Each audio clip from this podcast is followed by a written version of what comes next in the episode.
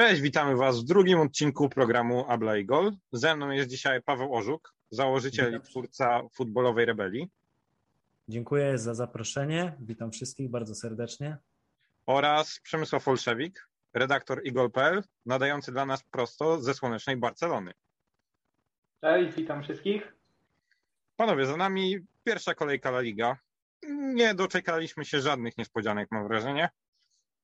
Trzeba powiedzieć, że na górze tabeli utrzymany został status quo, wygrała, wygrał Real, wygrała Barcelona, Atletico po męczarniach i Sevilla.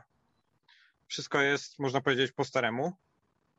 Co Was najbardziej zaskoczyło w tych czterech zespołach z góry tabeli? Zacznijmy od Ciebie, Paweł. Co Ciebie najbardziej zaskoczyło w tych drużynach? Mnie przede wszystkim zaskoczyło to, że te drużyny nie potknęły się na starcie tego sezonu. Obawiałem się tego, że w przypadku chociażby Barcelony morale mogły podupaść i takie starcie z Realem Sociedad na początku sezonu mogło się okazać bardzo niekorzystnym. Natomiast Real Sociedad nie wykorzystał do końca swojej szansy. Barcelona przez większość spotkania prowadziła grę, zagrała bardzo dobre spotkanie. Pod koniec trochę ta gra zaczęła się momentami psuć, ale mimo wszystko Barcelona zdobyła trzy punkty, strzeliła cztery bramki i zagrała bardzo dobre spotkanie. Jeżeli chodzi o pozostałe zespoły z góry tabeli, Sevilla zrobiła swoje, Real Madryt zwłaszcza w drugiej połowie zrobił swoje, Atletico wyrwało trzy punkty w meczu z Celtą, więc myślę, że wszyscy kibice tych klubów są zadowoleni. Przemek, dla Ciebie największym zaskoczeniem była fatalna pierwsza połowa w wykonaniu Realu z Deportivo Alaves, może męczarnia Atletico z Celtą Vigo? Wiesz co, na pewno pierwsza połowa ta Realu z Alaves to był taki powrót do tych najczarniejszych meczów jeszcze za Zinedina Zidana. Kiedy przypominamy sobie sprzed kilku lat Real Madryt i Carlo Ancelottiego, to trzeba przyznać, że ta drużyna w lidze była bardzo regularna. Tam porażki zdarzały się sporadycznie. I teraz widać, że myślę, że ten Real Carlo Ancelottiego to bliższy jest temu Realowi z drugiej połowy. Więc bym się skłaniał w tę stronę. Jeżeli chodzi o zaskoczenia, no to przede wszystkim jestem niemile zaskoczony postawą u części pucharowiczów, bo i Villarreal, i Betis no wyglądały tragicznie. To widać jeszcze jest nie ten poziom. Całe szczęście, że faza grupowa startuje za niespełna miesiąc i tam będzie można, jest jeszcze czas, żeby nad tym popracować na ten moment. Jeżeli chodzi o Barcelonę, którą miałem przyjemność oglądać na żywo z trybun, to muszę przyznać, że to robiło wrażenie, tak? To robi wrażenie, że Barcelona, jak to się popularnie mówi, nie męczyła buły. To była przyjemność oglądania i ci nowi zawodnicy, o których też pewnie będziemy dzisiaj rozmawiać, no sprawili, że duża część ludzi na trybunach zapomniała o tym, że brakuje tam tego najważniejszego gościa z dychą na plecach. To była przyszłość kunsztu tych zawodników, którzy się pojawili, także tych nowych. Tak, zgadzam się. No, Barcelona zagrała partidaco, można powiedzieć, po hiszpańsku.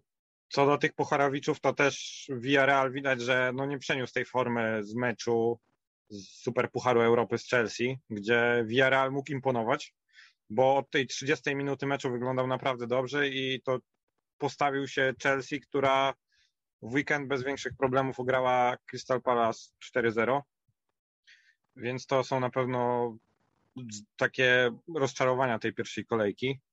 A jeśli mowa o pierwszej kolejce, to porozmawiajmy o naszych jedenastkach, które wybraliśmy. Zacznijmy od Ciebie, Paweł. Przedstaw proszę swoją jedenastkę, którą wybrałeś za tę kolejkę La Liga. Moja jedenastka jest dość ofensywna. W bramce mamy Mamardashviliego, czyli nowego bramkarza Walencji. Obrona to trzyosobowy blok. Tam jest Nacho, Piqué i Leandro Cabrera. W drugiej linii mamy Lamelę, Modricza, Kondogbie oraz Rubena Garcia, a w ataku trio Braithwaite, Korea i Benzema. Skupmy się na postaci golkipera, bo uznałeś go za swoją gwiazdę tego zespołu, za em wi pi tej kolejki. Dlaczego Mamardashvili? Dlaczego on? Moim zdaniem ten piłkarz wyróżnił się przede wszystkim tym, że niewiele się po nim spodziewano. Spodziewano się głównie tego, żeby tego spotkania nie zawalił Walencji. Dwójka bramkarzy, która teoretycznie jest wyżej od niego w hierarchii, nie mogła zagrać w tym spotkaniu, więc trzeba było postawić na młodego zawodnika, który dobrze spisywał się w pretemporadzie. Zagrał bardzo dobre spotkanie, wyciągnął z tego spotkania maksimum i myślę, że utrzyma swoją pozycję na dłuższą metę. Też warto zwrócić uwagę na to, że on jeszcze do niedawna bronił w lidze gruzińskiej. Na dobrą sprawę trafił do Walencji dzięki temu, że jego były zespół, właściwie były, on jest tylko wypożyczony na razie do Walencji, ale z niską opcją pierwokupu, mierzył się z Granadą w eliminacjach do Ligi Europy i tam właśnie wypatrzyli go skauci Walencji i w ten sposób było, doszło do kontaktu pomiędzy drużynami i zdecydowali się na sprowadzenie tego zawodnika. Uważam, że w dłuższej perspektywie może mieć mimo wszystko problemy z utrzymaniem miejsca w składzie, bo jednak będą duże naciski na to, by grali piłkarze lepiej opłacani, natomiast wszystko przed nim musi po prostu z kolejnych szans korzystać i trzymam za niego kciuki, żeby udało mu się utrzymać tą pozycję na przestrzeni całego sezonu, a nie tylko na przestrzeni kilku następnych kolejek. Też podobnie jak komentatorzy Eleven Sport, widzisz w nim podobieństwo do mistrza Europy Gianluigiego Donnarummy? Wiesz co, pierwsze skojarzenia miałem bardziej do Thibaut Courtois. Też miewa problemy z dolnymi piłkami, ogólnie jest bardzo wysokim bramkarzem, takim pewnym siebie, sprawia wrażenie takiego człowieka, na którym niewiele rzeczy robi wrażenie, ale wydaje mi się, że to porównanie do Donnarummy jest też bardzo dobre. Tak, ja, ja się zgadzam, szczególnie tak z twarzy mi bardziej przypomina Donnarummę, nawet i nie chodzi o styl bronienia, wiadomo, wzrost też, ale z twarzy widzę jakieś podobieństwo. My tutaj redakcja... Tak, proszę, mów.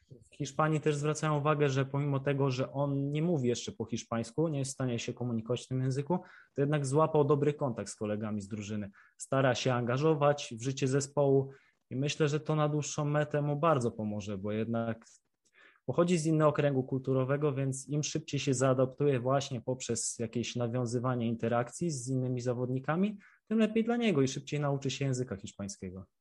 Widać było też w nim taką energię, takie pozytywne nastawienie, jak tam pod koniec miał taką potrójną paradę, to widać było, jak koledzy do niego od razu wyskoczyli, to takie zjednoczenie zespołu, to o czym właśnie mówisz, że dogaduje się z kolegami, to wszystko było widać na boisku, to nie są puste słowa, tylko to wszystko znajduje potwierdzenie w grze i, i to jest właśnie ważne, że, że ta atmosfera jest i że ten Mamardashvili czuje to wsparcie, bo on jest młodym bramkarzem, ma jeszcze czas tak naprawdę na to, żeby gdzieś tam ugruntować swoją pozycję, więc na pewno na to przyjdzie czas, ale już widać, że ma potencjał na to, żeby być tą jedynką przez powiedzmy najbliższe trzy sezony, a potem na jakiś duży transfer z Walencji, jeśli pan Peter Lim zdecyduje się go sprzedać.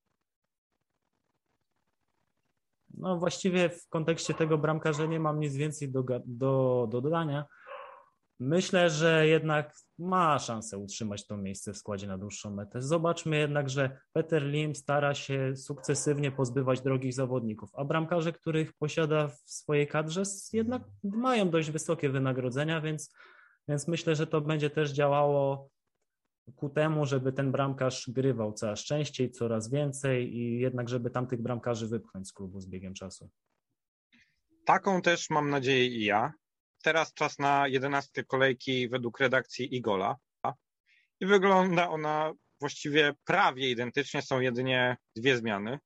Na bramce również jest Mamardashvili, w obronie Piqué, Nacho oraz Brian Olivan z Majorki. Na wahadłach Lamela i Johan Mojica, w środku pola Jeffrey Kondogbia oraz Luka Modrić, z przodu trójka Angel Correa, Karim Benzema i Martin Braithwaite. Przemek, ty byłeś na trybunach Camp Nou. Widziałeś to, co robił Martin Braithwaite na żywo, na własne oczy. Powiedz nam proszę, jak to jest możliwe? Jak gość, który w poprzednim sezonie właściwie nie robił żadnego wrażenia na nas, nagle jest w stanie zrobić takie show? No myślę, że na to pytanie to wszyscy kibice na Camp Nou sobie zadawali, oglądając to, co wyczynia Martin Braithwaite. Myślę, że przede wszystkim duża zasługa jest w tym taktyki, którą na ten mecz przygotował Ronald Koeman. Ten tercet ofensywny Griezmann, Braithwaite i Depay to było non-stop, non-stop wymienność pozycji między tą trójką. Widać, że po odejściu Messiego Griezmann zaczął zajmować te miejsca, gdzie w poprzednim sezonie widzieliśmy, jak on dublował pozycję Messiego, dublował jego zagrania, to w wielu przypadkach nie przekładało się na wykorzystanie efektywności Griezmana. Teraz po odejściu Messiego mamy Griezmana wykonującego stałe fragmenty, Griezmana dogrywającego i Griezmana, który potrafi wejść w pole karne w drugie tempo i wykończyć akcję. Co do Braithwaite'a, jeszcze wracając. On widać, że on się doskonale dopasowuje do tego i też jakim piłkarzem jest Memphis Depay, bo kiedy to Depay wykonuje akcje techniczne, tak jak widzieliśmy w trzeciej minucie, ten przerzut niesamowity zewnętrzną częścią stopy, to Braithwaite jest bardzo blisko niego i trzeba spojrzeć, że jeżeli Depaya widzimy wchodzącego w pierwsze tempo, Braithwaite doskonale wiedział, gdzie się zachować na drugim słupku. Także to jest, myślę, w dużej mierze zasługa nie samego Duńczyka, a Koemana, który doskonale wiedział, jak wykorzystać jego atrybuty. Natomiast jedna jaskółka wiosny nie czyni, jak to się mówi, i też uważam, że tutaj no, potrzebne jeszcze sporo lodu na głowę, bo powiedzmy sobie szczerze, Martin Braithwaite to nie jest piłkarz, na którym można opierać ofensywę całą Barcelony na dłuższy okres czasu, tak? Zdarzył mu się dziś w tym tygodniu rewelacyjny mecz. Ja jestem pewien, jestem bardzo ciekaw, kiedy taki następny powtórzy.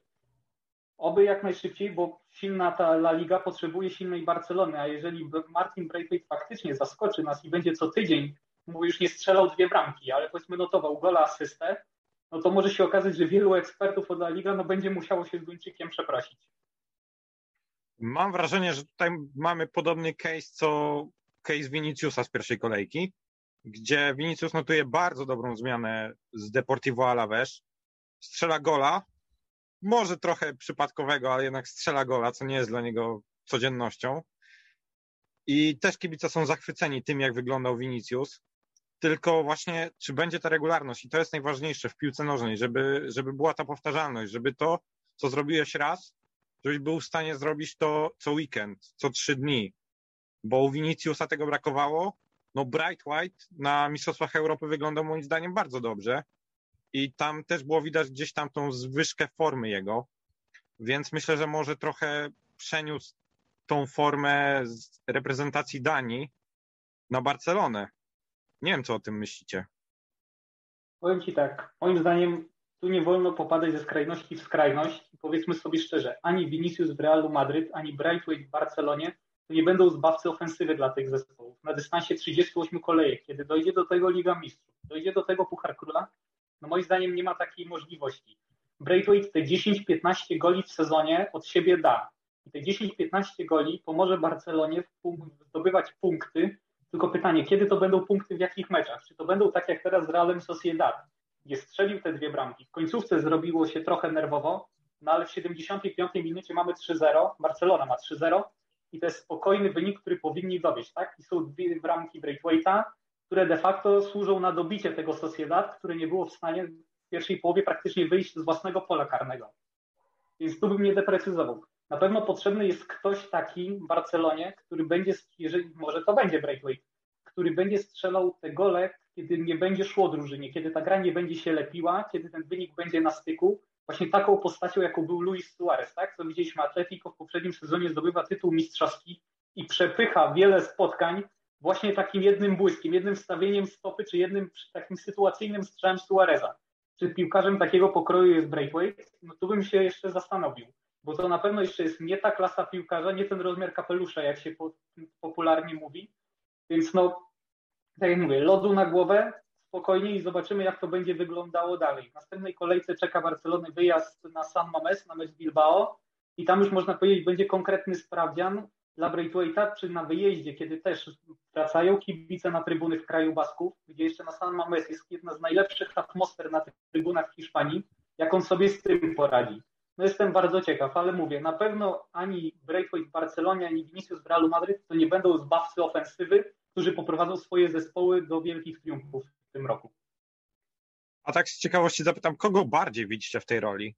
Vinicius w Realu Madryt czy Martin Braithwaite w Barcelonie? Który da więcej swojemu zespołowi w tym, w tym sezonie? Paweł, zacznijmy od Ciebie. Ja jestem zdania takiego, że od Martina Braithwaite'a też nie można zbyt wiele wymagać. Jestem zdania, że przychodził jako zadaniowiec i do tego absolutnie się nadaje. To jest zawodnik, który, tak jak Przemek wspomniał, strzeli tych dziesięć piętnaście bramek, natomiast nie można oczekiwać tego, że będzie ciągnął grę Barcelony na dłuższą metę w pojedynkę. Prędzej takim piłkarzem może być Memphis Depay, który moim zdaniem ma w sobie coś takiego jak Neymar, że on może zepsuć dwie, trzy, cztery okazje, może mu piąty, szósty drybling nie wyjść, a on i tak podejmie próbę kolejnego.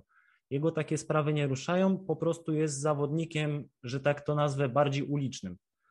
On jest w stanie zrobić coś z niczego. Martin Braithwaite jest piłkarzem kompletnie innym. On jest piłkarzem wielu, pod wieloma względami może niewybitny, ale powiedzmy, że przyzwoity. I właśnie w takim spotkaniu jak tutaj z Realem Sociedad otrzymał szansę na to, żeby zdobyć swoje bramki, dograć asystę i to było dla niego idealne spotkanie. Myślę, że on to na dłuższą metę utrzyma, tylko na pewno nigdy nie wejdzie na poziom taki, jak prezentował Luis Suarez. Co do Viniciusa, bardzo mnie cieszy to, że dobrze rozpoczął sezon, bo jak sami wiemy, często są na tym zawodniku wieszane psy. Czy sprawiedliwie, czy nie, to już zostawiam jakby w opinii kibicom i widzom tego naszego programu. Natomiast trzeba przyznać, że Vinicius jest często piłkarzem, który podejmuje próby, natomiast gra dość niechlujnie. Za to, że podejmuje próby, trzeba go chwalić, natomiast za to, że pod względem jakości momentami mimo wszystko odstaje, nie, na, nie poprawia się w kwestii chociażby skuteczności, nie potrafi może tak wypieścić podań, jak już powinien po tylu, po takim okresie pracy w Realu Madryt, to mimo wszystko jest zawodnikiem, który, który będzie próbował i ja szczerze mówiąc trzymam za niego kciuki, ale odpowiadając na twoje pytanie, uważam, że żaden z tych zawodników nie będzie ciągnął gry, gry swoich zespołów. Od tego bardziej są piłkarze drugiej linii lub po prostu, tak jak wymieniłem wcześniej w przypadku Barcelony, bardzo wierzę w Memphisa Depaya, który moim zdaniem może zrobić coś z niczego. O Depayu porozmawiamy za chwilę dosłownie. Przemek, teraz twoja opinia. Wiesz co, powiem tak, z Viniciusem też bym był ostrożny, tak jak powiedział Paweł. Vinicius ponad sto meczów rozegrał już w Realu Madryt, a jego liczby to jest osiem goli, dziewięć asyst. No to jeżeli spojrzymy sobie na sto meczów skrzydłowych, który myślimy, czy może być takim, ciągnąć tą grę, ma osiem goli, dziewięć asyst, no to się powinniśmy łapać wszyscy za głowę teraz. Dokładnie. To takie lepsze liczby powinien notować rezerwowy wchodzący na ostatnie dwadzieścia do trzydziestu minut, tak, w tych stu spotkaniach. To już dużo lepsze wrażenie, jeżeli o to chodzi. Jak kto mógłby zostać liderem tego Realu Madryt, to ja widzę Gareth'a Bale'a, który wraca, który, tak jak widzieliśmy w tym pretemporadzie, ostatni sparring, zapomniałem, z Milanem. A, już z wiem, Klagenfurt jest z Milanem. Tak jest.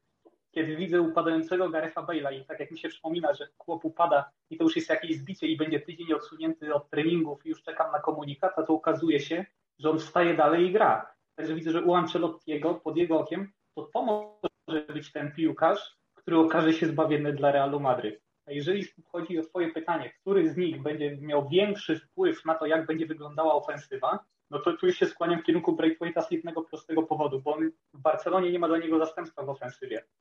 Kiedy przeanalizujemy sobie ławki rezerwowych tych zespołów, to piłkarza o takiej, powiedzmy, jakości zbliżonej do Braithwaite'a i tak ogranego na szczeblu La Liga w Barcelonie po prostu brakuje w ofensywie. Więc dopóki zdrowy nie będzie w pełni Dembele, i tego też nie wiemy, kiedy to nastąpi, no to ten Braithwaite, no niestety, no od niego będzie musiało zależeć dużo więcej, a to jest też tak samo to, co Paweł mówi. On pewnego poziomu nie przeskoczy, on nigdy nie wejdzie w buty Luisa Suareza i nie będzie jednym z tych głównych liderów linii ataku Barcelony. Czekamy na powrót do gry Ansu Fatiego, bo na pewno może dać dużo Barcelonie, a przechodząc do Barcelony, przejdźmy do transferów, jakie dokonały się w tym sezonie, przed tym sezonem w La Liga. Zacznijmy od transferu może Davida Alaby do Realu Madryt, bo tych transferów do Realu Madryt nie było zbyt wiele. Był jeden. Alaba przeszedł do Realu z Bayernu, w którym rozegrał mnóstwo meczów. Zdobył dwie Ligi Mistrzów. Dziesięciokrotnie był mistrzem Niemiec. Dwa razy wygrał klubowe Mistrzostwa Świata. I wygrał ile, wiele innych trofeów. W Bayernie grywał jako pomocnik, lewy obrońca, środkowy obrońca. Carlo Ancelotti na konferencji po meczu powiedział, że widzi go raczej na środku obrony. Podpisał kontrakt z Realem do dwa tysiące dwudziestego szóstego roku. Wówczas będzie miał trzydzieści cztery lata. W jakiej roli wy go widzicie w Realu Madryt? Myślicie, że będzie bardziej środkowym obrońcą, tak jak Carlo Ancelotti mówi? Czy widzicie go bardziej na lewej obronie wobec nieobecności Fernanda Mendiego? Zacznijmy od Przemka tym razem. Wiesz co, ja go widzę zdecydowanie bardziej na środku obrony, bo nawet mimo nieobecności Fernanda Mendiego, o którym wspomniałeś, to pupilkiem Carlo Ancelottiego dalej pozostaje Marcelo. Marcelo, przy którym też wielu kibiców Realu Madryt Tak, łapie się za głowę, jak to jest możliwe, no ale zostanie najprawdopodobniej on podstawowym, mimo że widzę już, że na tej lewej obronie znacznie lepiej wyglądałby Alaba, wspomniany kontuzjowany Mendy czy Miguel Gutierrez. Także dla mnie Marcelo to jest przynajmniej czwartym albo i piątym, bo nawet jeszcze Nacho w kolejności, tak, w kolejności do gry na lewej obronie. Dlaczego Alaba na środku obrony? To duży był lament i żal po odejściu Rafaela Varana do Manchester United. Ale zespoły Carlo Ancelottiego to są zespoły, które wyprowadzając piłkę od obrony chcą to robić bardzo szybko i bardzo szybko przedostawać się pod bramkę rywala. Więc kibicom Manchesteru United radzę też spojrzeć, jak wyglądało wyprowadzenie piłki Rafaela Varana, który odszedł z Madrytu. W tym elemencie to David Alaba jest nie o półkę, tylko o dwie półki wyżej. I to może być ten klucz do dynamizowania akcji Realu Madryt. Dlatego ja myślę, że to prawda jest to, co mówi Carlo Ancelotti. To nie była zasłona dymna robiona przed przeciwnikami, tylko faktycznie Ancelotti widzi Alabę jako tego środkowego obrońcy, który będzie mu potrzebny do wykonania tej taktyki. Tak, ja tutaj się zgadzam. No, za Varanem, znaczy przed Varanem to ustawiłbym chociażby Lindelofa i Maguire'a w tej, w takiej kolejności. Paweł, ty myślisz, że Alaba dla Realu będzie kimś takim jak Sergio Ramos, jeśli chodzi o mental? Będzie liderem, będzie potrafił w tych najtrudniejszych momentach podnieść ten zespół i poprowadzić go na te szczyty? Ja bym inaczej rozpatrywał tego piłkarza. Właśnie zwracał uwagę na to, o czym Przemek wspominał, że to ma być piłkarz, który będzie konstruował grę Realu od tyłu. To jest zawodnik bardzo doświadczony, o czym też ty wspominałeś. I ja myślę, że on nigdy nie będzie miał takich cech wolicjonalnych jak Sergio Ramos, bo po prostu Sergio Ramos jest jeden i jest niepowtarzalny. Natomiast bardzo pomoże Realowi Madryt w wyprowadzaniu piłki. Moim zdaniem też jest to dobra transakcja dla obu stron, i to dla Realu Madryt i dla samego Alaby, gdyż załóżmy taką sytuację. Nie otrzymałby oferty z Realu Madryt, tylko hipotetycznie od jednego z klubów z Premier League. Podejrzewam, że od razu pojawiałyby się sformułowania pokroju tego, że Alaba jest zbyt niski, żeby grać w Premier League na środku obrony, a tutaj w lidze hiszpańskiej nikt nie będzie z tego powodu robił problemu. Wręcz przeciwnie, tu chodzi o to, żeby grał bardzo dobrze na wyprzedzenie, dobrze wyprowadzał piłkę, pokierował grę obronną Realu Madryt. Tu akurat Nacho też moim zdaniem się sprawdza pod tym względem, ale ma przede wszystkim nie popełniać błędu i napędzać ten Real Madryt. Cechy wolicjonalne cechami wolicjonalnymi, ale myślę, że poniżej pewnego poziomu nie zejdzie i będzie bardzo przydatnym ogniwem w zespole Carlo Ancelottiego, czy to też kolejnych trenerów, bo nie oszukujmy się, w kolejnych latach mogą też inni trenerzy prowadzić Real Madryt jeszcze w czasie tego, jak będzie trwał kontrakt Davida Alaby, tym bardziej, że Florentino Perez niby ma zaufanie do Carlo Ancelottiego, ale myślę, że w przyszłości wystarczy, że pojawią się dwa, trzy gorsze mecze i już zaczną się spekulacje co do posady tego trenera. Tak, co do Carlo, ja myślę, że to jest taka opcja przejściowa, jeśli można tak powiedzieć, dla Realu Madryt. I następni w kolejce są Xabi Alonso i Raul González. Tak sądzę, że tak to jest poukładane w głowie Florentino. Przejdźmy do następnego nabytku, który pojawił się w La Liga, i to już jest Memphis Depay, o którym wspomnieliśmy. Nie jest to piłkarz tak utytułowany jak David Alaba. Jedyne, co zdobył, to Mistrzostwo Holandii z P S W, Liga Europy z Manchesterem United i kilka innych trofeów właśnie w Holandii. Traktujemy go jako napastnika lewoskrzydłowego. Ma dwadzieścia siedem lat, kontrakt podpisał na jedynie dwa lata, co na pewno trzeba oddać Laporcie, że nie szasta już tak tymi kontraktami, jeśli można tak powiedzieć. Jest reprezentantem Holandii, zaprezentował się już nam w La Liga. Pierwsze spotkanie w jego wykonaniu było no, kapitalne, jeśli można tak powiedzieć, myślę, bez w ogóle żadnych wątpliwości. To, co Przemek wspominał o, o przerzuceniu rywala zewnętrzną częścią stopy, to jest petarda. To jest piłkarz, który ma fantazję, polot, finezję. Jest takim graczem ulicznym, tak jak powiedzieliście. Ja bym go trochę porównał może do Sancho, do Neymara, że potrafi przełamywać obronę jakimś takim niekonwencjonalnym zagraniem i wy myślicie, że w Barcelonie on będzie traktowany jako goleador, czy raczej jako gość, który ma tworzyć przestrzeń i zostawiać te wykańczanie sytuacji innym? Zacznijmy od ciebie, Paweł. Ja myślę, że on będzie musiał przede wszystkim łączyć te dwie cechy, bo jednak jakby nie patrzeć, duże są oczekiwania wobec tego zawodnika, tym bardziej, że Barcelona straciła pewnego bardzo dobrego piłkarza, wybitnego z dziesiątką, który dawał tej Barcelonie naprawdę wiele i teraz ktoś musi w, w miarę możliwości oczywiście uzupełnić lukę w składzie po tym zawodniku. Moim zdaniem Depay się sprawdzi w Barcelonie, też to jest zawodnik, który, tak jak wspominałeś wcześniej, nie posiada dużo tytułów. On jest nadal zawodnikiem głodnym. W Lidze Mistrzów dotarł najwyżej do półfinału, więc myślę, że jego celem będzie zdobycie tytułu z Barceloną, mówię o tytule Ligi Mistrzów, natomiast to będzie bardzo trudne zadanie i na, na tym etapie powinien raczej się skupić na tym, żeby pomóc podźwignąć tą Barcelonę, bo też nie jest tak, że Barcelona nie ma totalnie potencjału, ale na pewno będzie przechodziła trudne chwile momentami w tym sezonie. Też alarmującym moim zdaniem znowu momentem były zmiany w przypadku Koemana. Koeman jak zaczyna robić zmiany w składzie, to zaczyna się psuć gra zespołu. Zwróćcie uwagę na to, że wtedy jak zaczął mieszać w składzie, to nagle Real Sociedad doszedł do, doszedł do kolejnych sytuacji, zbliżył się do Barcelony już tak blisko, że wiele osób mogło zakładać, że znowu zrealizuje się jakiś czarny scenariusz, natomiast Barcelona to wyciągnęła. Ale zobaczymy, jak będzie w dalszej części sezonu. Ja osobiście bardzo wierzę w Depaya i myślę, że dużo pomoże Barcelonie. To nie pierwszy raz, kiedy Koeman przy wyniku trzy zero, dwa zero próbuje ustawiać tak naprawdę autobus, bo zmienił napastnika i wprowadził Lengleta, który też nie jest obrońcą o najwyższej klasie aktualnie. To nie ten sam Lenglet, który przychodził do Barcelony z Sewilli. Przemek, ty jako ten, który widział go z trybun, myślisz, że jaką rolę będzie pełnił w Barcelonie? Jak Koeman będzie widział Memphisa Depaya w swojej taktyce? Będzie raczej gościem od kreowania, czy raczej gościem od strzelania? Bo wiadomo, że będzie dawał spektakl. To już widzieliśmy w pierwszym meczu, gdzie parę razy popisał się naprawdę ładnymi zagraniami. Co do tego nie mamy wątpliwości, ale bardziej chodzi o to, o konkrety.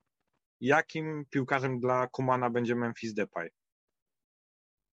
To, moim zdaniem Memphis Depay to na pewno nie będzie tym goleadora. To nie będzie facet, który będzie się bił o picici, bo to jest zwyczajnie nie jego charakterystyka. To jest piłkarz o takiej charakterystyce, o takich umiejętnościach technicznych, dla którego kibice przychodzą na stadiony, którego chcą oglądać, którego chcą widzieć jego popisy, driblingi i tym podobne. Jak go wykorzysta Koeman? No moim zdaniem Koeman będzie go korzystał właśnie do kreowania tych okazji, niekoniecznie do ich wykańczania, tylko do kreowania.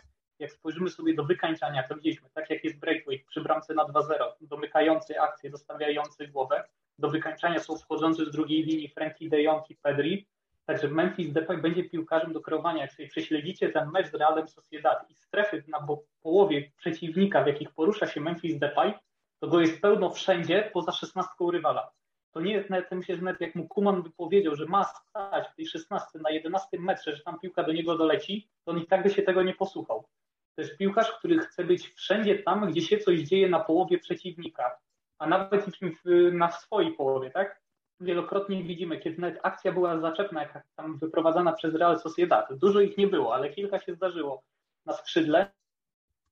To nawet pod własny narożnik był w stanie się Depay wrócić wszędzie za piłką, więc moim zdaniem to jest taki człowiek, który będzie non-stop podgrąba tej Barcelonie Koemana, to on będzie bardziej odpowiedzialny za kreowanie okazji strzeleckich swoim kolegom niż samemu za ich wykańczanie. A wiadomo, że to przy takiej ruchliwości, przy takiej intensywności grania, jaka jest, to ta piłka dwa, trzy razy spokojnie w meczu spadnie mu na nogę i teraz od niego zależy, czy ją wykorzysta. Poza tym, że dostanie tą piłkę, to on sam sobie tych kilka sytuacji wykreuje. Więc moim zdaniem on strzeli też sporą ilość bramek, bardzo pomoże Barcelonie, ale to też nie będzie piłkarz walczący o picici w tym sezonie. A nawiązując jeszcze do tego, co mówicie, do tych zmian Koemana i tego, jak prowadził Lengleta, to muszę powiedzieć, że tak elektrycznego obrońcy jak Clément Lenglet to nie widziałem już dawno. A po tej zmianie Koemana, kiedy on zarządził przejście na trójkę stoperów, to chcę się powiedzieć, że cała ta trójka poza Piqué kompletnie zgłupiała. Zaczęli popełniać tak proste szkolne błędy i to w wyprowadzeniu i w ustawieniu, że wydaje się, jak oni by pierwszy raz w ogóle w życiu mieli grać w tej formacji. A Koeman próbuje tego i tak jak mówicie, wcześniej w poprzednich meczach przy prowadzeniu trzy zero, dwa zero próbuje tego, ale to dalej nie wychodzi. Widać, że jest nad czym pracować, bo obecnie futbol jest tak uniwersalny, że ustawienie trzeba dostosowywać do faz danego meczu. Widać, że z tym są jeszcze w Katalonii problemy. Tak, mówiłem tutaj o golleadorze, więc takim golleadorem na pewno może być, jeśli wyzdrowieje, Kun Aguero, który przyszedł do Barcelony z Manchesteru City. To jest piłkarz akurat niezwykle utytułowany. dziesięć lat w Manchesterze City spędził, jest byłym zawodnikiem Atletico Madryt, wygrał w niej, w nim Ligę Europy i Super Puchar Europy. Jest najlepszym strzelcem w historii Manchesteru City, strzelił dwieście sześćdziesiąt bramek. Pięciokrotny mistrz Anglii, zdobywca Copa America i wiele, wiele innych tytułów. Również kontrakt jedynie na dwa lata, z tym, że Kun Aguero ma trzydzieści trzy lata, nie jak Memphis Depay dwadzieścia siedem, więc ten kontrakt jest tak naprawdę już być może jego ostatnim albo przedostatnim. I tutaj pytanie, czy wy widzicie szansę w ogóle na to, że Aguero zaistnieje w tej Barcelonie, bo wiemy jak, w jakim stanie psychicznym teraz jest Aguero, gdzie on przychodzi do Barcelony dla gry z Messim w klubie i okazuje się, że Messi mówi papa i dziękuję Kun Aguero. Wiadomo, że wyglądało to trochę inaczej, tak z płycam, jeśli można tak powiedzieć, ale wiadomo o co chodzi.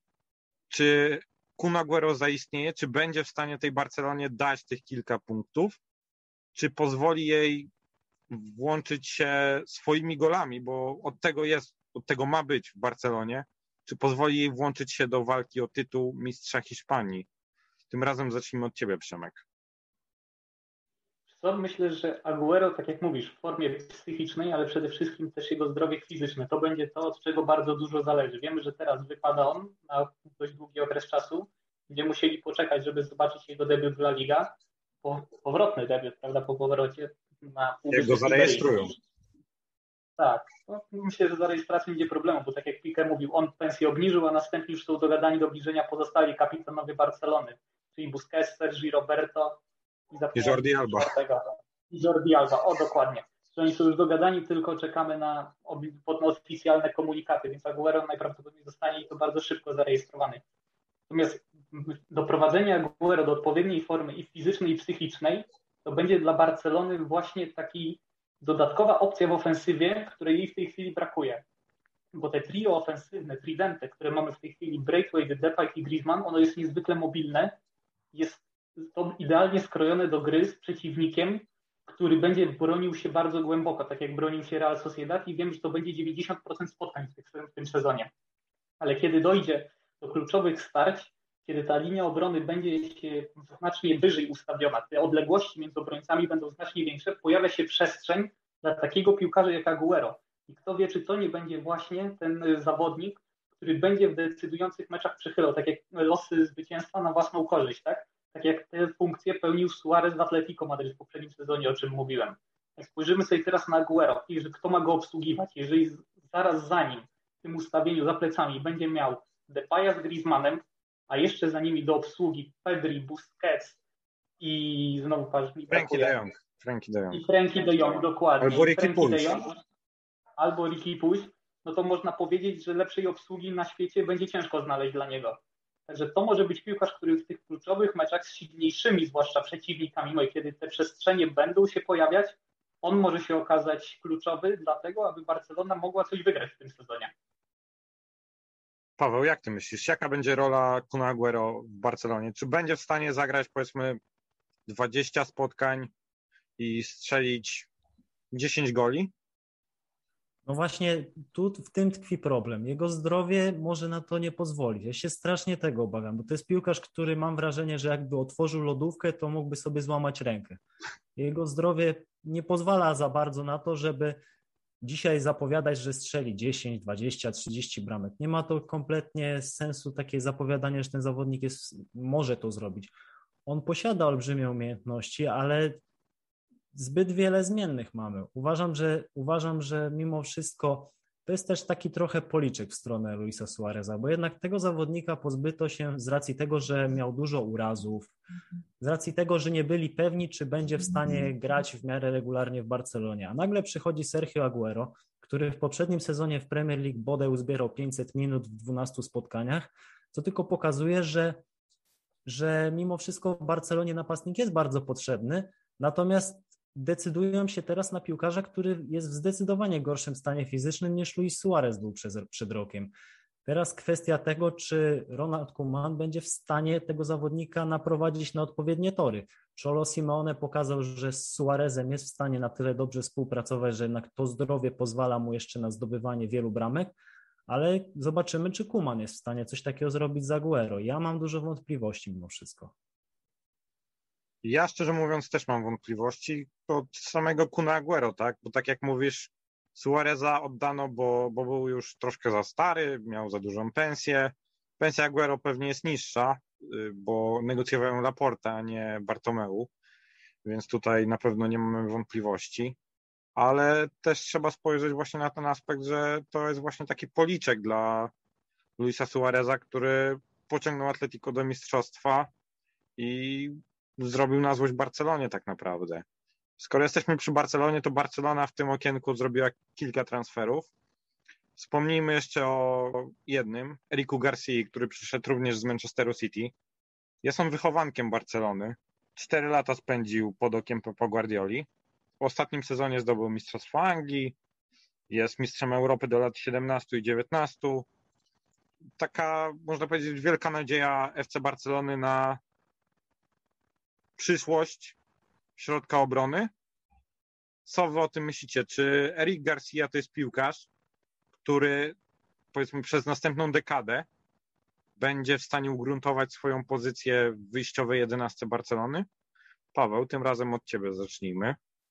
Ja obserwując grę Erika Garcii mam wrażenie, że on już wygrał z dwie Ligi Mistrzów, ma z dwadzieścia sześć lat i ogólnie jest piłkarzem bardzo doświadczonym. Bardzo mi się podoba to, w jaki sposób ten zawodnik potrafi pokierować grą obronną. Uważam, że był mimo wszystko takim brakującym ogniwem w Barcelonie, bo jakby nie patrzeć, niby liderem Barcelony może być Gerard Piqué, ale jednak w dłuższej perspektywie czasu bierzmy pod uwagę to, że on może znowu wypaść z powodu jakiegoś urazu. Nie jest zawodnik, który ma szczególnie, szczególnie duże zdrowie, duże, dobre zdrowie. Natomiast Eric Garcia, jeżeli, jeżeli zdrowie też jemu na to pozwoli, jest w stanie wejść w buty Gerarda Piqué w dłuższej perspektywie, a teraz jest w stanie stworzyć z nim bardzo dobry duet. Czego się obawiam, jeżeli chodzi o Erika Garcię, to on jednak w wielu spotkaniach nie wytrzymuje trudu meczu. Musi zejść w okolicach osiemdziesiątej minuty.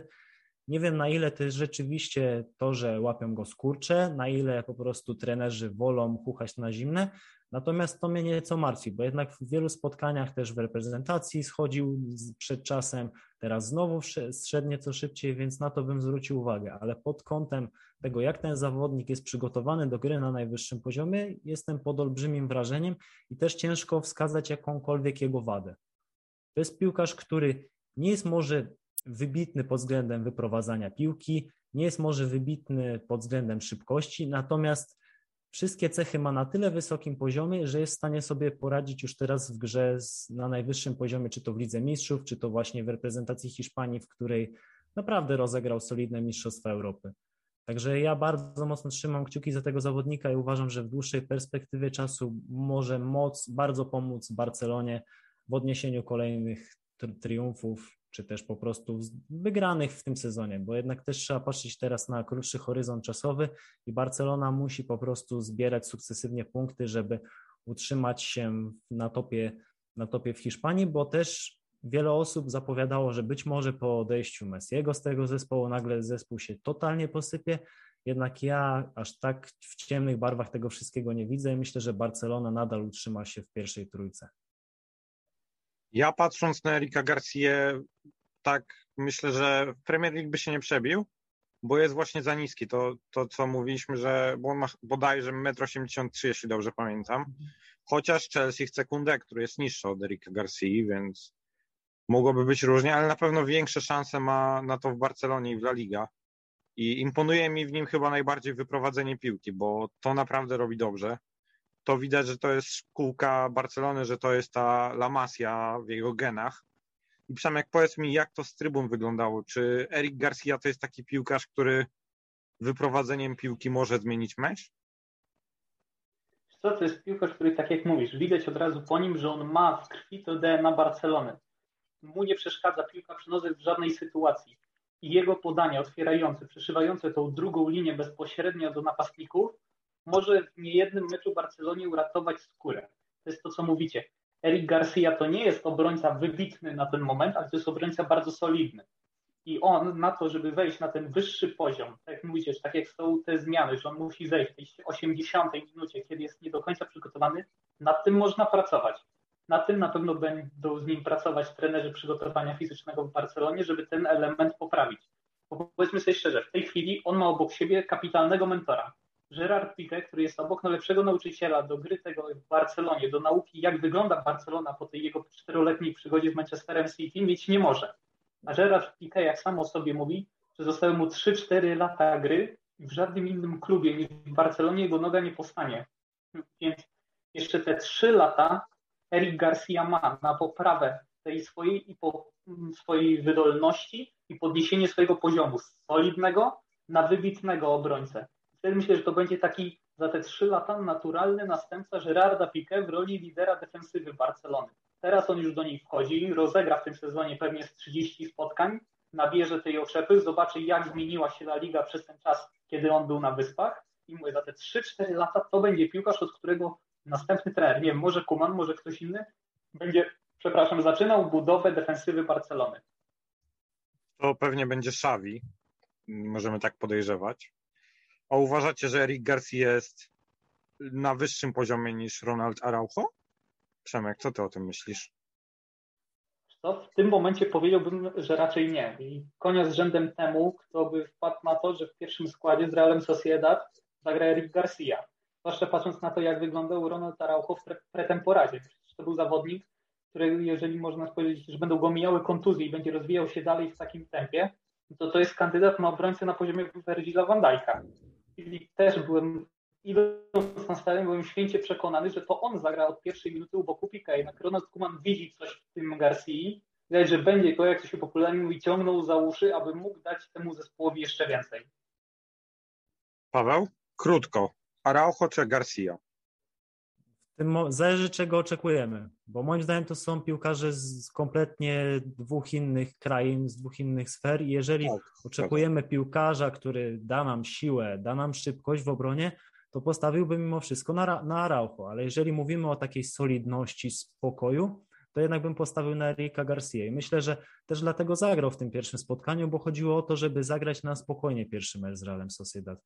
Bał się być może Koeman tego, żeby Araujo się nie spalił w takim pierwszym spotkaniu, a był pewny, że Eric Garcia, Eric Garcia jest pod tym względem lepszy, więc myślę, że to jest po, bardzo ciężko porównać tych zawodników. Fajną parę stworzył Eric Garcia z Piqué, ale zobaczymy, czy to się utrzyma na dłuższą metę. Raczej będą rotacje.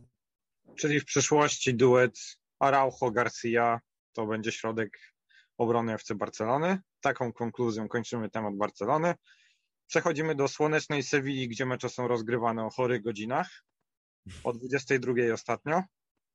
I w tym meczu zaprezentował nam się Erik Lamela, który do La Liga przyszedł po ośmioletnim pobycie w Tottenhamie. Tam nie zdobył trofeum, bo grał w Tottenhamie. Tak więc... Audi Cup. A, Audi Cup się... To tak na pocieszenie rozumiem. Tym humorystycznym akcentem dodajmy kolejny humorystyczny akcent. Do Sewilli pewnie przyszedł po to, żeby zdobyć Ligę Europy oczywiście, bo to jest trofeum, które Sevilla zdobywa notorycznie. Erik Lamela słynie głównie z pięknych bramek zdobytych, zdobywanych Raboną. W poprzednim sezonie strzelił taką jedną, bodajże z Arsenalem, jeśli się nie mylę, w derbach Londynu. I jak myślicie, bo to wejście do Liga miał piorunujące, kapitalne, to z tych wszystkich transferów, o których dzisiaj będziemy rozmawiać, wydaje mi się, że taki najmocniejszy akcent w tej pierwszej kolejce. Dwa gole, obecność w obu jedenastkach kolejki i Pawła, i naszej redakcyjnej. Czy Erik Lamela będzie gwiazdą Sewilli? Paweł. Ja bym przede wszystkim zwrócił uwagę na to, że on już zdobył więcej bramek w La Lidze niż w poprzednim sezonie Premier League, bo tam zdobył tylko jedną bramkę w poprzednim sezonie. Ale jaką, więc... ale jaką? No dokładnie, ale to oznacza, że wejście ma piorunujące i tylko musi to wykorzystać. Ja się bardzo cieszę z przybycia tego piłkarza, mimo tego, że bardzo mocno obciąży budżet Sewilli, bo jakby nie patrzeć, jak trafia do Sewilli piłkarz, który ostatnie sezony spędził w Premier League, no to trochę ten zespół będzie kosztował.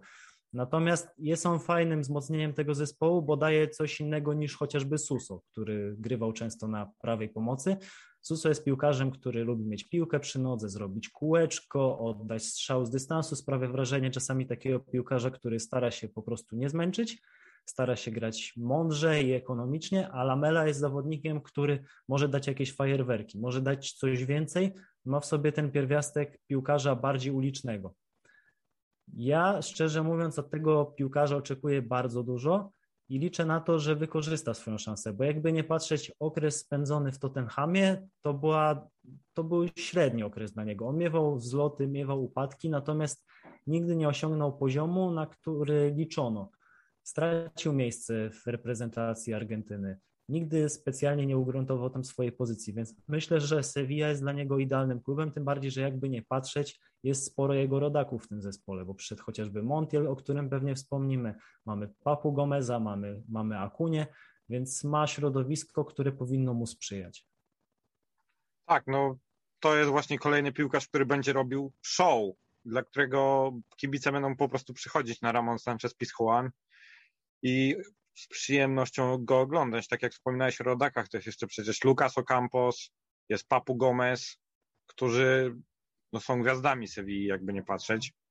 Więc tutaj na pewno jest ten plus, że z aklimatyzacją nie powinien mieć problemu i wydaje się, że nie ma, skoro miał takie wejście, jakie miał. Przemek, twoja opinia o Eriku Lameli. Będzie gwiazdą La Liga, będzie gwiazdą Sewilli, czy to jest jednorazowy, może krótkoterminowy wyskok, a potem tylko w dół? Co moim zdaniem ten transfer Lameli to jest definicja geniuszu Montiego. To na pewno. Daje Briana Hilla z dopłatą jeszcze dla Sewilli. Briana Hilla, który powiedzmy sobie szczerze, przy obecnej konkurencji na skrzydła Sewilli miałby duże problemy, żeby się przebić. Dostaje Erika Lamelę, piłkarza nieszabonowego, który może też przesądzić o losach meczu, tak jak to widzieliśmy w tej kolejce. Jeszcze do tego Erik Lamela, powiedzmy sobie szczerze, mając na uwadze, jak wyglądał następny sezon i gdzie była siła napędowa Sewilli, Suso i Ocampos, to nie są skrzydłowi, którzy oddadzą za darmo miejsce w wyjściowym składzie, więc można powiedzieć, że Monchi nie dość, że zarobił, to jeszcze zyskał konkretnego zmiennika dla podstawowych ulubieńców Juliana Lopetegiego.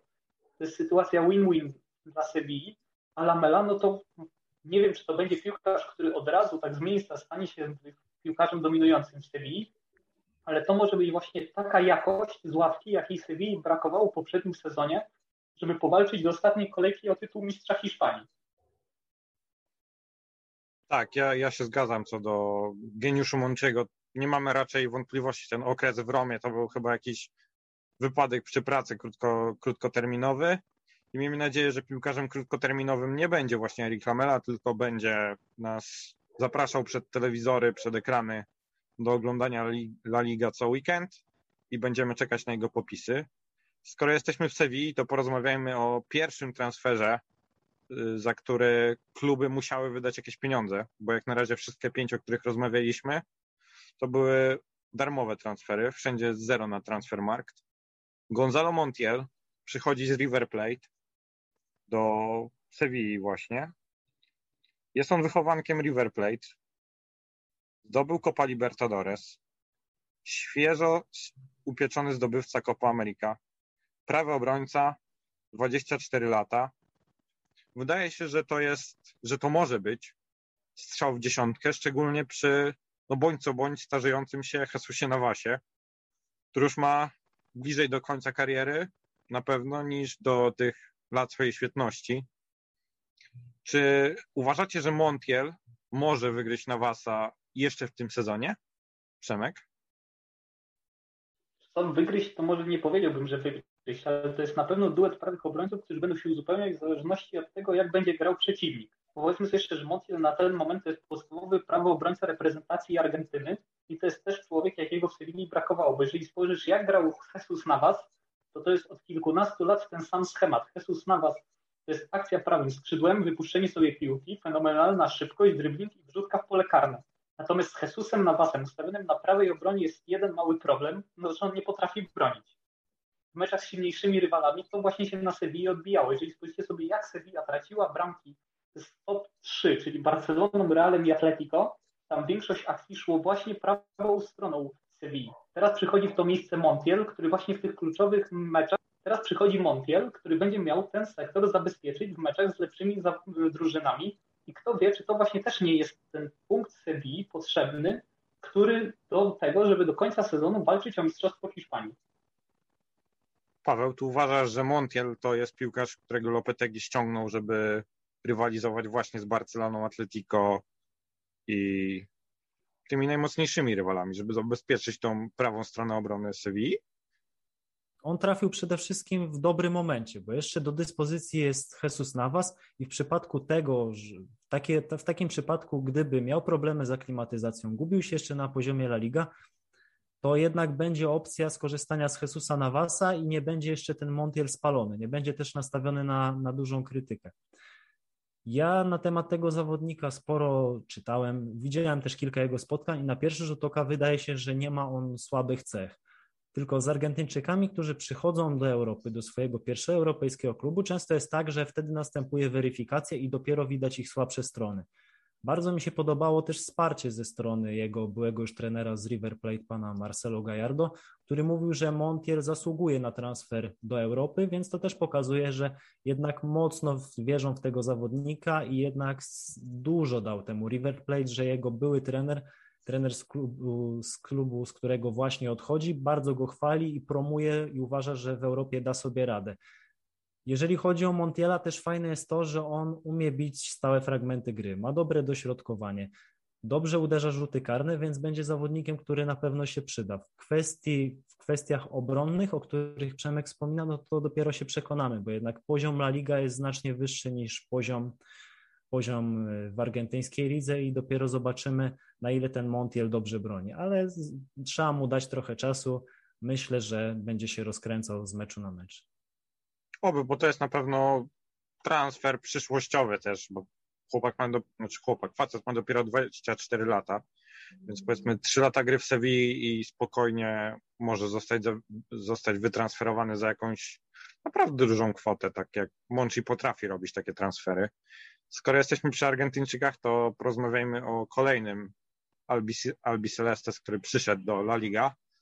Najdroższy transfer, jakiego dokonały kluby hiszpańskie. Rodrigo de Paul trafia z Udinese Calcio, Calcio do Atletico Madryt.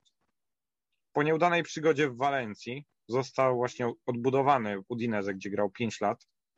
Jest on środkowym pomocnikiem. Zdobył Copa America z Argentyną tego lata. Czego wy oczekujecie po Rodrigo de Paulu? Bo ja osobiście mam dużo oczekiwania.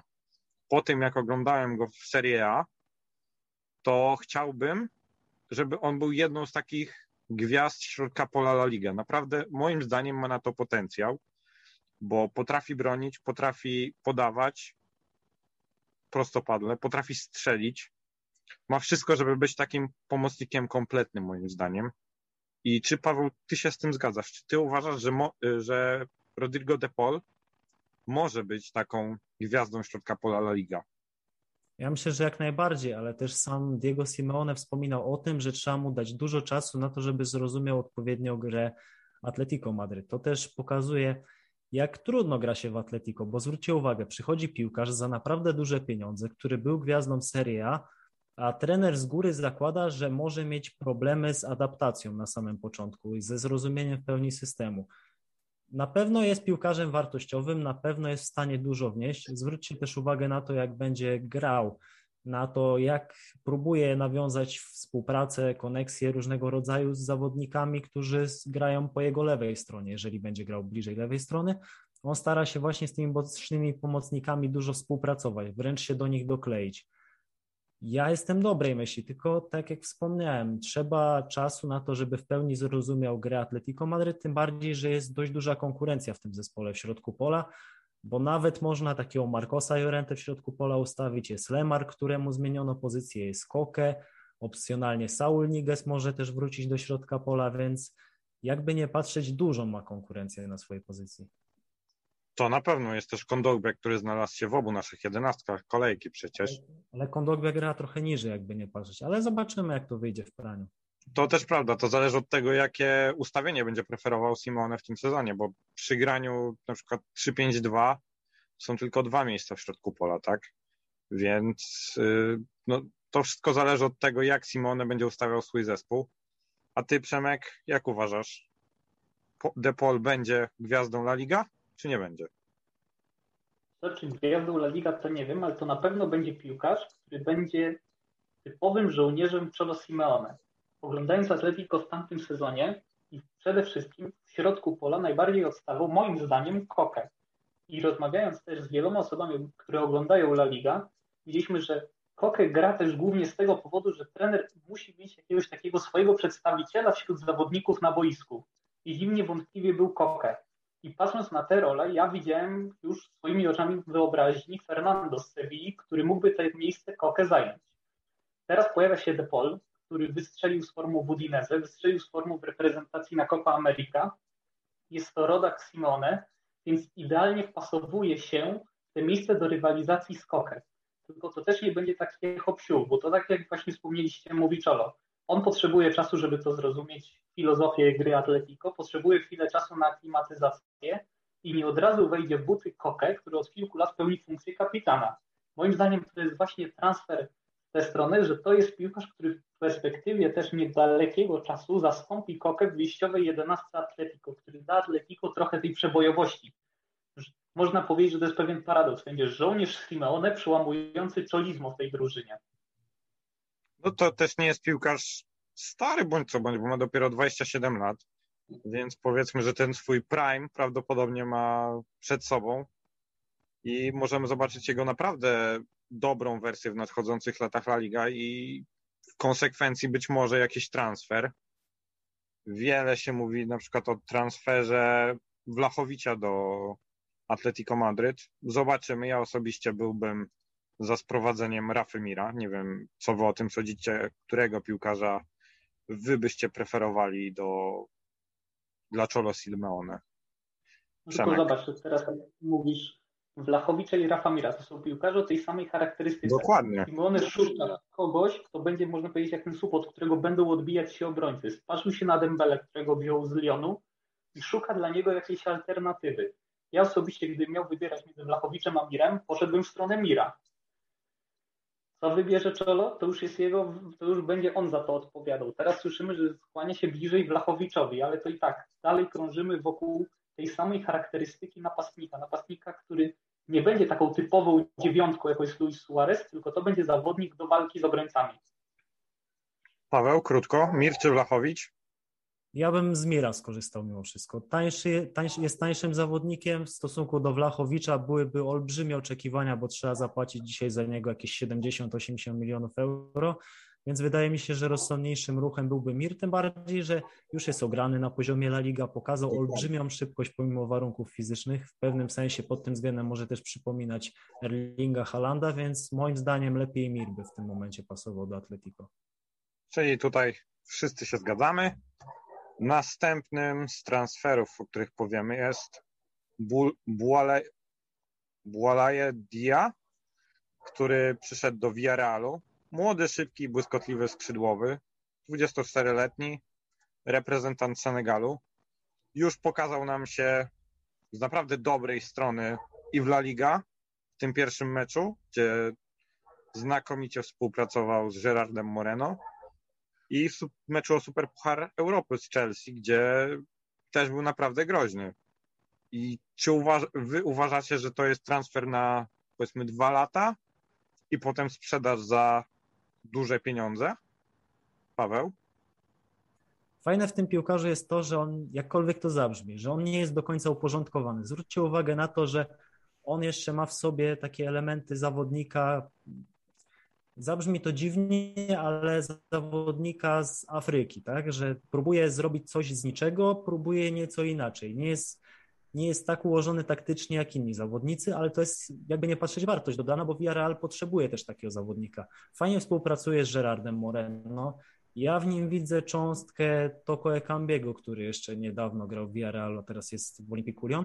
Natomiast z tą różnicą, że Toko Ekambi miał znacznie lepsze dośrodkowanie, ale myślę, że Villarreal będzie miał dużo pożytku z Dii. Fajne jest też to, że tam jest dość duża rywalizacja, bo na ławce mamy Paco Alcacera, mamy Ferraninho, nieco in... Alcacer kompletnie inny piłkarz, Ferninho powiedzmy, że też wysoki zawodnik, może mniej zwrotny od Di, ale na pewno Unai Emery ma teraz duże pole do popisu i może rotować sporo składem i dostosowywać po prostu swój pomysł na grę do tego, z jakim rywalem musi się mierzyć i do tego, w jakim, na jakim etapie spotkania jego drużyna jest. Przemek, ty uważasz, że Dia będzie tą podstawową opcją dla Unai Emery'ego obok Gerarda Moreno w ataku? Wiesz co, to jest dyskusyjna sprawa, bo Unai Emery sparzył się na swoim starym znajomym, jakim był Carlos Bacca. Obiecał sobie dużo po tym transferze, po swojego znajomości z tym zawodnikiem Sewilli, no ale się jednak sparzył. Bacca nie dał tyle Villarrealowi, ile dał Sewilli. Teraz tak jak mówicie, to jest, jakby określić jednym słowem dietę, to by była przebojowość. Mam nadzieję, że mnie to właśnie, tak jak mówił Paweł, o nic nie posądzą, ale to jest taki typowy piłkarz z Afryki, który grał w lidze francuskiej. To jest ta przebojowość, ale też trzeba spojrzeć na to, że w Villarreal jest jeszcze Samu Chukwueze i z jego, on też można powiedzieć o nim, że to jest dość przebojowy zawodnik, ale z niego to już nie do końca tak chętnie korzystał Emery. To nie jest piłkarz pierwszego wyboru, bo to też nie jest trener, który uwielbia takich zawodników. To może być też bardziej forma zadaniowca. Tak, tutaj co do zadaniowca to na pewno, bo mając taki gaz i taką przebojowość, na te powiedzmy dwadzieścia ostatnich minut spotkania zawsze możesz wejść i, i zmienić losy, losy meczu. I co do tego raczej nikt z nas nie ma wątpliwości, że kilka punktów to Villarrealowi może on dać. Następnym z omawianych przez nas transferów będzie transfer Omara Alderete, który przychodzi na wypożyczenie z obowiązkiem wykupu z Herty Berlin do Walencji. Już w pierwszym meczu zaprezentował się moim zdaniem z naprawdę przyzwoitej strony. Nie jest tak, że po tym meczu byłbym w stanie powiedzieć, że będzie na pewno grał w Walencji, ale na pewno ma na to papiery, żeby grać. Jest wysoki, bardzo dobrze gra w powietrzu i przede wszystkim jest dość młody, bo ma dopiero dwadzieścia cztery lata. Jest też reprezentantem Peru, więc to jest kolejny z reprezentantów, który przychodzi do La Liga. Czy wy uważacie, że on będzie tą podstawową opcją na środek obrony obok, powiedzmy, Gabriela Paulisty, bo nie wierzę, żeby trener Bordalas chciał grać Mukhtarem Diakabim na przykład, który jest tykającą bombą dla mnie osobiście. Czy sądzicie, że Alderete to będzie piłkarz, który może troszkę zmienić oblicze defensywy Walencji? Przemek, zacznijmy od ciebie tym razem. Czy zmienić oblicze defensywy Walencji? Raczej nie, ale dodać jej pewności na pewno. Tak jak mówię, Diakabi to jest tykająca bomba. A trzeba sobie powiedzieć szczerze, że przy obecnym zarządzaniu Walencją przez pana Lima, to na innego środkowego obrońcę nie ma zbytnio pewien Bordalas co liczyć. Wypożyczenie z tą opcją wykupu z Herty Berlin to była jedyna okazja, na jaką Lim się skusił i w ten sposób Bordalas dostał nowego środkowego obrońcę. Czy on nie może zostać tylko i wyłącznie zawodnikiem, który da spokój Walencji i będzie tylko uzupełnieniem kadry? To musi być człowiek, no, który obok Paulisty no, będzie musiał tą defensywę trzymać w ryzach całą. Teraz zobaczymy, czy temu zadaniu podoła. Jednak mimo wszystko Herta Berlin, a Walencja, no to jest ostatnimi czasy, no nie ma niestety dla Walencji, powoli się ta półka zbliża do tego, jednak moim zdaniem Walencja dalej jest piętro wyżej. To jest dla niego kolejna poprzeczka do przeskoczenia. Czy to się uda? No zobaczymy. Paweł, uważasz, że Alderete będzie, powiedzmy, jedynką obok Paulisty dla Bordalasa? Ja myślę, że on tylko z tego względu przyszedł do tego klubu. Liczył na to, że w końcu będzie w stanie rozegrać pełen sezon w klubie.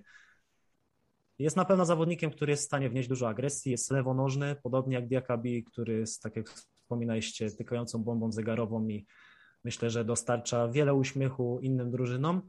Natomiast jeżeli chodzi o Alderete, no to jest zawodnik, którego powiedzmy widziałbym, gdyby Bordalas pozostał w Hetafe. Taki zawodnik, który jest bardzo niewygodny dla rywali, i on nie, nie będzie raczej nigdy gwiazdą La Ligi, ale ma być takim zadaniowcem, który wspomoże Gabriela Paulistę. Bo jakby nie patrzeć, czy to Diakabi, czy Ugo Guillamon nie sprawdzili się w roli, te, w roli środkowych obrońców takich podstawowych Walencji, więc myślę, że Alderete, jeżeli nie będzie popełniał dużo błędów, ale na początku meczu z Hetafe jednak kilka pomyłek mu się zdarzyło i z biegiem czasu zaczął grać nieco lepiej, no to powinien ugruntować swoją pozycję i być pierwszym wyborem, ale zobaczymy, jak się stanie. No, Pepe Bordalas przyszedł z Hetafe do Walencji i Walencja zaczęła grać jak Hetafe, co było widoczne już chyba w czterdziestej sekundzie meczu właśnie z Hetafe, gdzie Hugo Guillamon bandyckim faulem sfaulował piłkarza Hetafe i wyleciał z czerwoną kartką. Słusznie zresztą. Następnym z piłkarzy, na których chciałbym się skupić, jest taka mała transferowa legenda FIFA w karierach. Luis Maximiano, bramkarz, który przychodzi ze Sportingu Club de Portugal, trafia do Granady, jest młodym zawodnikiem, bo ma dopiero dwadzieścia dwa lata. Jest mistrzem Europy do lat siedemnastu, mistrzem Portugalii oczywiście ze Sportingiem, reprezentantem Portugalii także. Czy wy uważacie, że to jest piłkarz, który, bramkarz, który zastąpi Rujego Silwę między słupkami bramki tak, tak. Granady? Paweł? Moim zdaniem może wejść spokojnie w jego buty. To też jest podobna sytuacja, bo Rui Silva też trafił w młodym wieku do Ligi Hiszpańskiej. On akurat, z to co pamiętam, z Nacionalu trafił do Granady i sprawdził się. I myślę, że na to też ma dużą szansę nowy bramkarz Granady. Trzymam kciuki za tego zawodnika, bo też dużo pozytywnych opinii czytałem na jego temat i myślę, że też nie ma dużej konkurencji, także wszystko w jego rękach i nogach. Przemek, myślisz, że Maximiano będzie podstawowym wyborem na bramkę Granady w tym sezonie? Będzie, bo to jest naturalny następca Rui Silwy. Pytanie tylko, czy on wejdzie na ten poziom, co Rui Silva, który odszedł do Betisu. Wiemy też, że to będzie dużo zależało od tego, jak będzie wyglądać Granada za kadencji Roberta Moreno, tak? W poprzednim sezonie Granada wydaje się, że weszła na ten swój top, na top, który będzie im naprawdę bardzo ciężko przekroczyć. Teraz to będzie drużyna, moim zdaniem, która wyląduje w tabeli dużo niżej. To będą okolice dwunastego miejsca, moim zdaniem, w tym sezonie. I też będzie zupełnie inna praca bramkarza do wykonania. Naturalny następca tak, ale czy wejdzie na poziom swojego poprzednika? Nie wydaje mi się. A ja mam odmienne zdanie. Wydaje mi się, że Maximiano będzie lepszym bramkarzem niż Rui Silva. Czas nas zweryfikuje. Następnym, przedostatnim już piłkarzem, na którym, o którym chcę porozmawiać, jest Franco Cervi, który również przychodzi z Ligi Portugalskiej. Tym razem z drugiej strony Lizbony, z Benfiki. Trafia do La Liga po udanej przygodzie w Benfice, gdzie zdobył Mistrzostwo Portugalii, jest reprezentantem Argentyny, ma dwadzieścia siedem lat, więc jest to piłkarz, który jeszcze może dać trochę pieniędzy Celcie Vigo. I czy sądzicie, że Chocho Coudet będzie na niego stawiał regularnie, czy będzie raczej wchodził z ławki? Jak myślisz, Przemek? To wydaje mi się, że tak, że to może być podstawowy piłkarz pierwszej jedenastki. To może być takie odciążenie trochę ofensywy z barków Iago Aspasa. Takiej osoby Celcie Vigo brakowało i to bardzo mocno w ostatnich latach. Tak? Pamiętamy, że Celta była w stanie notować miejsca premiowane awansem do europejskich pucharów. Teraz w ostatnich latach tej jakości w ofensywie zdecydowanie brakowało. I teraz myślę, że Czerwik to będzie ten piłkarz, który pozwoli Celcie włączyć się do walki o siódemkę. Tam konkurencja będzie spora, ale przy dobrych wiatrach kto wie, czy to właśnie nie jest ten klucz Celty Vigo do ponownego podboju Europy. Tak, ja się zgadzam, bo widziałem parę jego meczów w Benfice i wydaje mi się, że to jest piłkarz, który, który może dać tą nieprzewidywalność Celcie i może sprawić, że ta Celta będzie zdecydowanie mniej, zdecydowanie trudniej będzie ją rozpracować dla trenerów yy, przeciwnika. Co ty, Paweł, myślisz na temat tego piłkarza? Uważasz, że to może być piłkarz, który pozwoli, tak jak Przemek powiedział, Celcie zakwalifikować do tej strefy europejskich pucharów? On miał przede wszystkim bardzo dobry sezon pierwszy swój w Benfice, a w kolejnych sezonach już nieco, może nie zawodził, natomiast nie był już na tak wysokim poziomie jak w pierwszym sezonie gry, czy tam w drugim, powiedzmy na początku swojego, swojego kontraktu w Benfice. Ja myślę, że on się na pewno przyda, tym bardziej, że Coudet bardzo chciał tego zawodnika sprowadzić. Natomiast mam dużo wątpliwości w stosunku do tego, czy on będzie wielką gwiazdą w tym zespole. Przemek podkreślił to, że być może odciąży Aspasa. Ja się zastanawiam, czy on po prostu nie będzie grał bardziej w drugiej linii w miejsce Nolito, który już też ma swoje lata, miewa, przeplata dobre mecze słabymi i myślę, że przede wszystkim będzie odciążał tego zawodnika. ale raczej nie wróżę tego, żeby był wielką gwiazdą w La Lidze. A to też jest piłkarz trochę podobny, mam wrażenie, do Nolito. Też nie dysponuje jakąś ogromną szybkością, ale ma naprawdę dobrą technikę i potrafi minąć rywala gdzieś tam tymi swoimi nieszablonowymi zagraniami. I wydaje mi się, że to może być taki piłkarz, który będzie przełamywał linię defensywy rywali jakimś takim jednym zagraniem, które może zmienić oblicze danego meczu. I, i wydaje mi się, że może to tak wyglądać. Ostatnim z piłkarzy już, na którym chcemy, o którym chcę porozmawiać, jest, jest Landry Di Matta, wychowanek Standardu Liège. Przychodzi do La Liga bez zdobycia żadnego trofeum. Szeroko pojęty, atakujący lewe, prawe skrzydło, napastnik. Szybki, dwadzieścia trzy lata. Jest Belgiem, ale jeszcze nie, nie udało mu się zadebiutować w kadrze. I jak wy myślicie, czy on dla Espanyolu, czy może Espanyolowi pomóc? Bo nie wiem, uważacie, że Espanyol będzie walczył o dziesiąte miejsce, dwunaste, czy raczej będzie bronił się przed spadkiem? Przemek, ty masz koszulkę Espanyolu, więc wypowiedz się pierwszy. Sam myślę, że Espanyol w tym sezonie to będzie najlepszy z beniaminków. Spośród tych drużyn, które weszły z Segunda División, on osiągnie najlepszy wynik. Czy starczy to na awans, tak jak mówisz, do tego dziesiątego miejsca? Myślę, że to może wystarczyć na dziesiąte miejsce. Nie życzę im europejskich pucharów, mając w pamięci to, co się stało dwa lata temu. Niech spokojnie utrzymają się w tej lidze. Natomiast Di Matta to jest kolejna opcja ofensywna dla Vicente Moreno, tak? To jest facet, który będzie miał stwarzać te okazje bramkowe, który będzie miał również obsługiwać Buleja czy De Tomasa. To też nie jest piłkarz, który będzie wykańczał te akcje, tylko kreował. Takiego kogoś na skrzydle w Espanyolu zdecydowanie brakowało.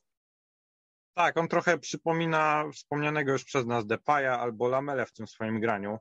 Wiadomo, nie, nie jest to ten sam potencjał prawdopodobnie zawodnika, chociaż ma dopiero dwadzieścia trzy lata, więc też może pokazać nam przez te kilka lat w La Liga, że myliliśmy się i że będzie lepszy od Memphisa Depaya, choć aktualnie trudno w to uwierzyć. Paweł, ty uważasz, że on dla Espanyolu będzie kreatorem, czy tak jak powiedział Przemek, nie będzie goleadorem? Ja myślę, że on będzie wartościowym zmiennikiem, bo jakby nie patrzeć, już w przeszłości odbił się od poważnej ligi, dostał szansę w Wolfsburgu i tam zawiódł, nie zdobywał bramek, nie notował asyst, później próbował odbudować się u siebie w Belgii, wychodziło mu to z różnym skutkiem, aż w końcu trafił na wypożyczenie do, do drugiej ligi hiszpańskiej, gdzie wcześniej miał naprawdę fatalną rundę w Anderlechcie, gdzie praktycznie nie grał. Strzelił na wiosnę pięć bramek, i teraz otrzymuje szansę taką, że go wykupili i może się sprawdzić na poziomie La Liga. Jednak ja myślę, że mimo wszystko to będzie zawodnik, który będzie dobrym uzupełnieniem składu, natomiast nie będzie, nie będzie odgrywał pierwszych skrzypiec w tym zespole. Myślę, że po prostu nie można też za dużo od niego oczekiwać, trzeba mu dać czas, zobaczy, zobaczymy, czy wykorzysta swoją szansę, bo jakby nie patrzeć, to mogła być jego jedna z ostatnich szans już w, zaistnienia w poważnym futbolu, tym bardziej, że no jeżeli w Anderlechcie już się nie sprawdzasz, no to jakby nie patrzeć, droga do top pięć powoli ci się zamyka. I, tak. myślę, że, i myślę, że to, to powinno dać mu dużo do myślenia i będzie bardzo zmotywowany, żeby pokazać się szerszej publiczności. Tak, co do tego nie mamy wątpliwości, że jednak Anderlecht to jest no, poziom niżej niż La Liga i nawet Espanyol, który dochodzi do La Liga z Segunda. To był ostatni piłkarz, o którym rozmawialiśmy dzisiaj. Transferów do La Liga było zdecydowanie więcej. Kluby La Liga wydały ponad sto pięćdziesiąt milionów euro, co jest bardzo niską kwotę, patrząc na, bardzo niską kwotą, patrząc na przekrój całego top pięć w Europie. No ale nic, musimy skończyć dzisiejszy program. Dziękuję za obecność Pawłowi Orzugowi z Futbolowej Rebelii. Dziękuję za zaproszenie. Przyjemność po naszej stronie. Był z nami również Przemek Olszewik, redaktor Igol kropka pe el. Dzięki bardzo, również miło było. I program prowadziłem ja, Rafał Sierchej, również redaktor Igol kropka pe el. Dziękujemy bardzo, widzimy się za tydzień.